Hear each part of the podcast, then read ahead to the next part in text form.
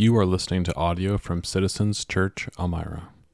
You can find more resources and learn more about our church at citizenselmira.ca. Good morning, everybody. If you're a guest with us, good morning. It's good to see you and have you here on this hot and muggy morning at Citizens Church. You're probably sticking to the pew, so that means it's summertime. And there's even folks up in the balcony, which is great. It's a couple degrees higher up there, even, so they're sacrificing for everybody. As I was thinking about our passage this morning, and if you have a Bible, please turn to Psalm 22 if you haven't already. I was actually thinking about the weather because it was hot all week. And I knew that it would be hot in here, even though we opened the windows and the air would try to come in. I knew that it would be steamy. But at the same time, I look out over the congregation and everybody's kind of glowing, slightly glistening from sweat, but also glowing because you're just enjoying summer. And I can see those of you who tan are tanning. And there's just like a glow about everybody that only comes in summertime. And it got me thinking about the seasons of Canada and how the seasons of Canada are actually a good metaphor for our lives. Some of us are in the summer of life where the sun is shining bright and there's a glow all about us. And if anybody asks us how things are going or what's happening in our lives, it's just sunshine, flowers. It's like the good season. But others of us are in maybe the spring or the fall of life where it's, it's not too bad, but. Uh, you know, there's a few things, there's a few nagging things in our lives, or maybe there's a trouble that keeps kind of presenting itself. It's always kind of there, but it wouldn't be the kind of summer glow that we all want to experience. And then, lastly, there's some of us that are in the winter. We're in the season of seemingly endless darkness and coldness and pale skin, you know, and all the things that most people don't like about winter. That is the season we're in. That actually describes the life that we are living and the struggle that we are in. And when people come to the scriptures, there's many different ways to look at the Bible and look at what the Bible has to tell us. Last week, Harold reminded us there's some people out there that think that, you know, if I just follow everything in here, that just goodness is going to come my way. Prosperity is going to come. I'm going to get the job that I want. I'm going to get the family that I want. I'm going to get, you know, the car that I want, the house that everything's going to kind of come my way if I just follow Jesus the right way. But then others see the Word of God, and this is oftentimes skeptics, but it's not only skeptics, as a book for people who are just in need of some sort of assurance, some sort of help. You know, it's for people who are weak and who have problems, and in their problems, they need to go somewhere, so they go to some higher being because they can't figure out their own solution. And today we're coming to Psalm 22, a psalm that kind of punches both of those theories right in the gut because it goes straight to the heart of what life is all about. It gives us two things to really chew on and think about, which we're going to do in just the little time that we have together. It gets us thinking about these two things. The first is this that life will be filled with pain and struggle. Your life and my life will be filled with pain and struggle. And if you don't believe that, you're either in denial or you're under 20 years old or something. I don't know. You're just, you haven't lived long enough, okay, to realize the truth of that. And the Psalms tell us the truth. They show us that life is really hard sometimes, that there are things that we feel that are not consistent with what we want or even what we've been promised. And the second thing that we see in this psalm is that our hope can be held within the deepest possible pain.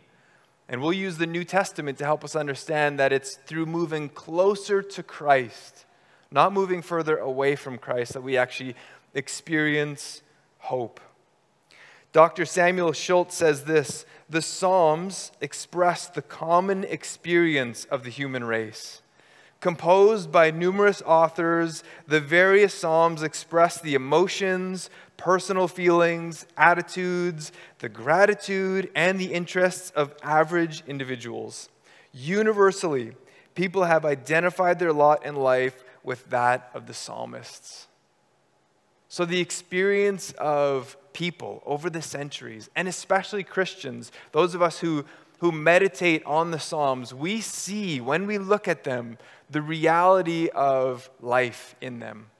In these poetic songs, we experience and see what God is doing in the midst of people's lives through hardship, but giving them hope at the same time. So we're going to look quickly at this psalm because it's pretty long. So we're just going to skim over a lot of it. So if you have a phone with it up, I don't even have all the text on there. So at times we're just going to kind of grab little bits. But we're going to first look at the confusion that David is experiencing, the confusion that David expresses in this psalm. Look at just verses 1 and 2 to start us off. It says this My God, my God, why have you forsaken me? Why are you so far from saving me? From the words of my groaning, Oh my God, I cry by day, but you do not answer, and by night, but I find no rest. David, here in these opening verses, is describing what many of us have felt at different seasons in our life. If you've gone through a hard season in your life, if you've gone through a difficult season in your life, you may have even read these verses or experienced the very same things that David experiences. In the first 10 verses, David expresses all kinds of feelings. Look at what he says. We just read verses 1 and 2. But in verse 3, there's actually a, a note of truth that comes out. He says, Yet you are holy. He's talking about God. Verse 4 says, In, our fa- in, in you our fathers trusted. So he's kind of like wrestling over, yeah, there's, there's actually some historical precedence for you being faithful, God. But he goes on and see, he says, I don't see that happening. Verse 6 I'm a worm, I'm scorned by mankind. All who see me mock me, he says in verse 7. They say he trusts in the Lord, let him deliver him. They're just like making fun of David. In verse 9, he says, Yet you who took me from the womb, you made me trust at my mother's breasts. So David is like in, in his expression to God through this season of difficulty that we can't even pinpoint. We're not even sure what it is, what point in his life he wrote this, but he's just kind of gushing out to God all the things that are in his heart. The things that make sense, the things that are based on truth, the things that are just based on his feelings. David is just pouring it all out to God. And he's saying, God, in this season, I don't know what is going on. It is a season of trouble. And like I said before, if you've experienced a season of trouble, your life has probably been a similar pattern. Your talking to God has maybe been very similar. God, where are you in this situation? I feel like I'm completely alone. But maybe like a little bit of truth comes out, and you're like, well, God, I, I know that this is truth, and, and I put my trust in you, and so that can't be true. But then the emotions come back, and you say, God, I feel completely alone. I feel like nobody is standing beside me. And this is the very thing that David is experiencing and feeling. He's expressing what we even experience. And it's not just Christians who think that way. You may have seen this before at different times in history as societies have faced tragedy, people in, in like a state of despair, a state of confusion, they turn anywhere for help. You know, just a few years ago when the pandemic started, Google saw a 30% increase in people searching for the concept of prayer, any kind of prayer, from any kind of religion. Why is that? Because people were desperate people were like at a point in their lives experiencing something they had never experienced before. At times, it drives people to turn towards God, but it also at the same time turns people away from God. I remember when 9 11 happened. That was a long time ago, 20 years ago. But there were many people, there's thousands of people that were going into church services and thousands of people even giving their lives to Christ. But there was also stories of people who thought if God could allow this to happen, trust in a God. My city or in my country or in my world, then I can't even trust in a God like that. And people walked right away from God. This is what happens in our deepest pain. We start asking questions. We start looking for answers because we're stuck. Something is happening that is beyond us. And it's something that we, as humans, all experience. It's in every movie as well. Every well written movie has an arc like that. Okay, if you've ever studied films and how they work, they kind of go like this, you know, developing the characters, and then it comes to this peak. There's some sort of problem that happens, and then usually there's resolution and everything is a happy ending. Most movies, right? Happy ending. But that peak, right there at the top, in almost every movie, there's a scene of someone in despair. There's a scene of someone just like David. I find no rest, tossing and turning in bed. The other week, I was flying to Austria, so eight and a half hours flight over there and nine hours back. Can watch a lot of movies, right? You're just trying to kill time watching all kinds of movies. And this arc, this moment of desperation showed up in almost every movie and a wide variety of genres. So I watched again Saving Private Ryan, which I've watched so many times, watched that one again. And I watched my, what's it called? My Neighbor about uh, Fred Rogers, the story about his life. And in both those movies, very different genres main characters experience what David experienced. Trouble in their life, questioning, rolling in bed, tossing and turning, not able to sleep. David is experiencing this in his life, and he puts it down on paper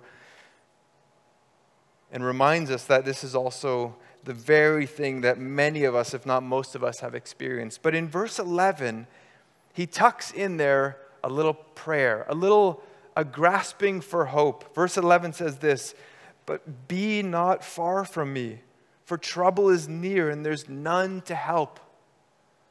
So, in his lowest moment, David's still calling out to God in the confusion, in the questioning of God, in the questioning of, is God even here in this circumstance that I am living out? David says, But God, if you're there, will you come near? I'm begging you, will you come near in that moment? The psalm goes on. After verse 11, David uses some imagery to get us thinking about another aspect of the trouble that he's facing, and it's the trouble with people around him. He uses imagery of the, the bulls of Bashan and a lion and the dogs that encompass him. David says, Not only is the circumstances around me going badly, and everything seems to be crumbling around me, he says, There's also people that are opposed to me. And so the bulls of Bashan, which none of us are probably familiar with, it's a region. Bashan is a region in Palestine which was very fertile. The, the grass grew well, got a lot of rain. And so the animals that they would raise there would be the largest and the strongest in the nation. And so David is using that image to say, the, the leaders, the ones who are the power brokers in Palestine, those are the people that are actually rising up against me. But he says, not only those people, he says, the dogs are also rising up, they're encompassing him, they are surrounding him. This is not our modern day puppy, okay? Don't have that in mind that this is the dogs, these are like the friends. The dog was a, a dirty animal that was just out in the wild. And as garbage and carcasses would be around, they would encircle it, and like a pack, they would devour it. And David says, That is an image of what I'm experiencing.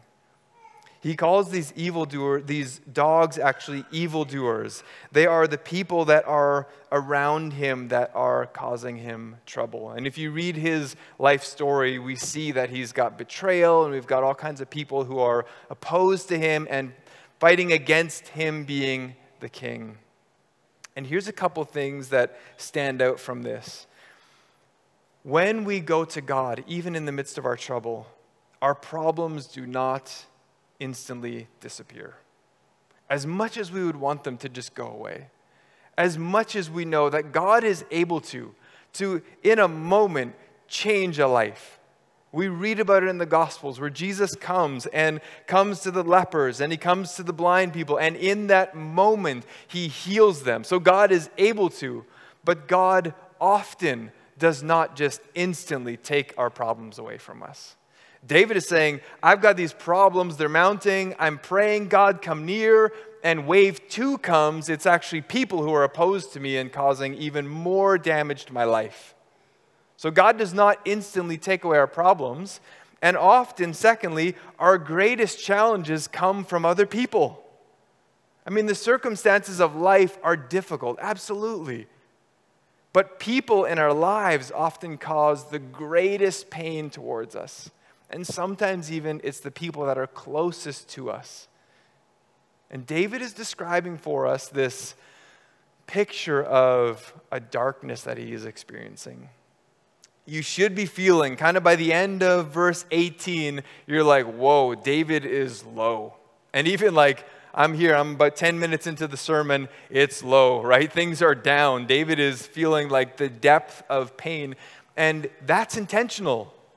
This is a song that the Israelites would sing to remind themselves of what it's like to be in that place of pain. Because quickly, when we're in the glow of summertime, we can forget about it. But David brings us down to the depths to actually feel that. And he pauses again in verse 19 to ask God, to pray to God. Verse 19 says, But you, O Lord, do not be far off. You, my help, come quickly to my aid. Deliver my soul from the sword, my precious life from the power of the dog. Save me from the mouth of the lion. You have rescued me from the horns of the wild oxen. So David says again, God, please come save me. You can do this from the lion, from the dog, from the bull. You can save me from all these different circumstances, these different people who are against me. God, come and do it. And then in a moment, if you see in your text, in verse 22, it's a shift. There's a change. Something happens between verses 21 and verse 22. And David now turns and gives this vision of what God can do a vision what God has for his people and for his nation. And again, not reading all the verses, but if we kind of skim, we see what David is pointing out. Verse 23 says, Stand in awe of him. So now David's saying, okay, watch and see what God can do. Verse 24, he has not hidden his face from him, but has heard when he cried to him. So God actually has heard. That's different than what he's saying in verse 1. So something is shifted here. Verse 26 the afflicted shall eat and be satisfied. May your hearts live forever. Verse 27 says, All the ends of the earth shall remember and turn to the Lord. And verse 28 says, For the kingship belongs to the Lord. Verse 29, All the prosperous of the earth will eat and worship. And then the last verse, they shall come and proclaim his righteousness to a people yet unborn, that he has done it. God has done it. David suddenly, from verse 21 to 22, has shifted in his understanding. The vision that he's seeing now for God's people and for those who put their trust in him is a totally different vision. It is one of hope it is one filled with expectation, and it is one where God actually accomplishes it, God does it. Hope is an amazing thing, isn't it? It makes a massive difference. It actually makes a practical difference in our lives, the choices and the things that we experience. When we have hope, it actually changes our life. I heard an example recently of two women who were very similar. They were married, they had children, but they went into this job to do a certain thing where they were building uh, different about them, similar product in different rooms. So here they were, not much different about them, but one of them went to a room and they knew that they were being paid $2,000 a month to do this job, to put this piece together, and that was their work. And the other woman, very similar state, was in the same room, in a different room, sorry, building the same product, but she was going to be paid $2 million a month. Neither of them knew the difference. So a few weeks pass, and they've been making these widgets, and finally they're on lunch break together. And the one woman says, Don't you think this job is kind of tedious and boring? And I don't know, it's like doing the same thing, and I don't really see myself here long term. Uh, just not that great. And the other woman says, I think this job's great. This is wonderful. You know, I can do this all day long. Um, I'm just whistling a song as I'm putting this widget together. What's the difference here? They're obviously, it's pretty plain, they're interpreting their circumstances differently because they know what's coming down the line. One's hope, now this is just monetary, is in something far greater. I mean, something we can't even imagine being paid $2 million a month. It's just so far beyond us. And the other woman is kind of like, I don't know, this isn't that great. And it actually changes the way they view their current circumstances. And this is what David is pointing us to at verse 22. He's pointing us to the solution. And Many commentators have said that Psalm 22 is, it's debatable actually, even if this is about David himself. I, I believe it was a part of David's life. But many commentators say when you look at these first 21 verses, they say David was never even in that desperate of a state. But maybe his poetic license allowed him to put himself there. And what most commentators believe is that Psalm 22 is pointing us to, for David, which was the Messiah, but which for us is Jesus himself.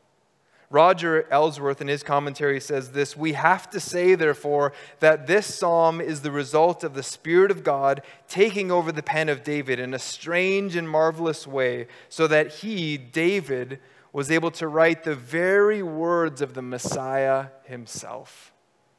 David is putting down onto papyrus or whatever instrument he was using a vision for God's people, a vision for individuals and for nations of what life would be like when the Messiah would come and accomplish what none of us could accomplish. It's a lane change. Have you ever well, all of us have been on the highway before when construction is happening and the lane change. I hope you're not one of those ones who kind of waits till the last minute to get in. You, you know, yeah. But this is a lane change for us. It is a pointer saying, the one who can come and actually remedy your problem, even in the midst of it, and give you hope to get through it, is the Messiah, is Jesus. And to help us understand that, would you turn over to Hebrews chapter 2? The New Testament helps us make sense of what Psalm 22 is saying. And in Hebrews chapter 2, the writer of Hebrews points us to Psalm 22. And it says this, starting in verse 10 For it was fitting that he, that's Jesus, for whom and by whom all things exist, in bringing many sons to glory, he who sank founder of their salvation perfect through suffering. For he who sanctifies and those who are sanctified all have one source. That is why he is not ashamed to call them brothers, saying, I will tell of your name to my brothers. In the midst of the congregation, I will sing your praise. There's Psalm 22, verse 22. That's the shift right there.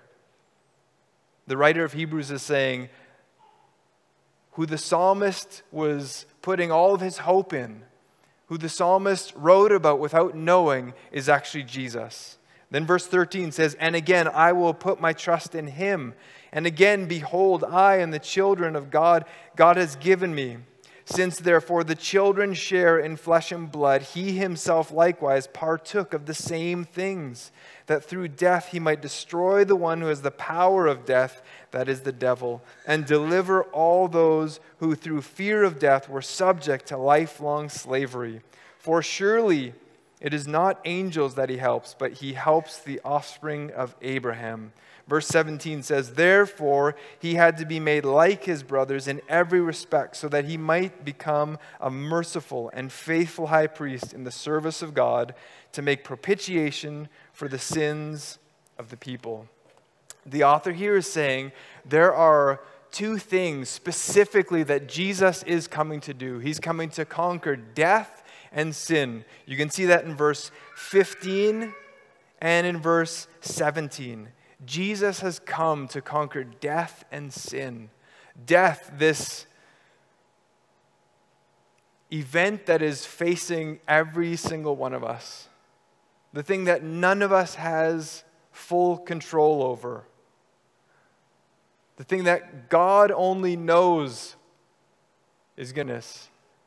What's all going to happen to us after we go through that darkness and the thing that affects not only us, obviously, but our loved ones as well. This is what Jesus has come to defeat. But not only death, because even death, we can, now we can, with assisted suicide, we can, in a sense, try to control it. And we even have scientists who are trying to create medicine and technology so that we can live forever. I heard it again on the radio this week. You know, scientists are working on this medication or something that's supposedly can help us live for 200 or 300 years. So better start saving up for that retirement, right? Because that's going to be a long life. But even if death, we find some way of extending it longer and longer, we still bear the consequence in our world of sin around us, the brokenness of our world, the way that nations rage against each other, the way that people steal from one another, the pride that we experience, the struggle in relationship. The, the tensions that we face that we just can't seem to work out. And the writer of Hebrews says, Jesus came to save us from that. Jesus came to not only fix it, but to make all things new. And the way that he did that, let's read verse 17 again. Therefore, he had to be made like his brothers in every respect. That's us so that he might become a merciful and faithful high priest in the service of God to make propitiation for the sins of the people. For because he himself has suffered when tempted, he is able to help those who are being tempted. Jesus came into the world to be like us, to live like us. But he also came to weigh the Trinity for us, and that's what the cross is pointing to. And in some mysterious way, the Trinity was separated at the moment of the cross. And there was desperation where Jesus actually yelled out to the Father. And the way that some scriptures kind of describe what happened to us is this. 2 Corinthians 5:21 says, "For our sake he made him, that's Jesus, to be sin, who knew no sin, so that in him we might become the righteousness of God." Isaiah 53, 4 and 10 says this Surely he has borne our griefs and carried our sorrows, yet he esteemed him stricken, smitten by God, and afflicted. Yet it was the will of the Lord to crush him. He has put him to grief. In Galatians 3:13, Christ redeemed us from the curse of the law by becoming a curse for us. For it is written, Cursed is everyone who is hanged on a tree. These verses are describing for us what David was describing of himself. David is trying to describe his own life, but in so doing, he's actually explaining and showing to us what the cross was all about that Jesus was crushed for us, Jesus was killed for our sin and for the brokenness of the world. But that leads us to good news. Someone's death actually becomes good news. And that's why we call it the gospel. It is the good news that we share that Jesus has actually accomplished something that none of us could accomplish. None of us could fix our lives. None of us could fix the problem of sin in our lives. We can, maybe we can do better. We can have like less fights with our wife, or maybe we can be a little bit kinder to our kids, but we can't ultimately take that away. It's always there. And we can't solve the problem of death. We can try everything we want. We can, you know, try to protect ourselves as much as possible, but it's always there. And Jesus says, I've come to solve that. I'm the only one who can solve that. I'm the only one in solving that can actually give you hope to face not only today, but the mystery of whatever tomorrow brings. The things that only God knows will come tomorrow and next week and next month. Jesus says, I've come to solve that. Jesus on the cross in Matthew 27, verse 46, right before he's about to die, he says this About three in the afternoon, Jesus cried out in a loud voice, Eli, Eli, Lema Sabachthani, which means, My God, my God, why have you forsaken me? Jesus, in his moment of pain and suffering, what was on the tip of his tongue, the first thing that came to his mind was Psalm 22. And all the pain and all the difficulty and the separation from God is what Jesus is experiencing on the cross. And so the pain that we see in Psalm 22 is not primarily for us to draw encouragement from, though it does that. I hope it encourages you. I hope it shows you that the reality of life is there and that we can put our hope and our trust in Christ. But Psalm 22 is actually primarily meant to point us like an arrow on a highway to Jesus. That Jesus is the one who conquers everything. That Jesus is the one that our hope is anchored to. He is the one who we draw all of our hope and our comfort from. And like it says at the end of Psalm 31, that he, so Teresa of verse 31, he has done it. St. Teresa of Avila, who was a Catholic nun, maybe said it best like this. She said, From heaven, even the most miserable life will look like one night in an inconvenient hotel. Our hope today and for eternity is anchored to Jesus? Will you draw closer to him rather than pulling away from him in your darkest moments? Let's pray together. Lord, we do thank you for the hope that we have. Lord, we are frail people filled with trouble in this life that we can't solve. And so, Lord, I pray that for those of us who are followers of you, that we would today put our trust in you. And for those who maybe haven't even come to faith and maybe don't even know if they want to put their trust in Jesus and even wrestle with the idea of God just like David did, Lord, I pray that today that they will take one step closer to looking at Jesus and putting their trust in him. Lord, we thank you for the cross and what you've done for us. In your name we pray. Amen.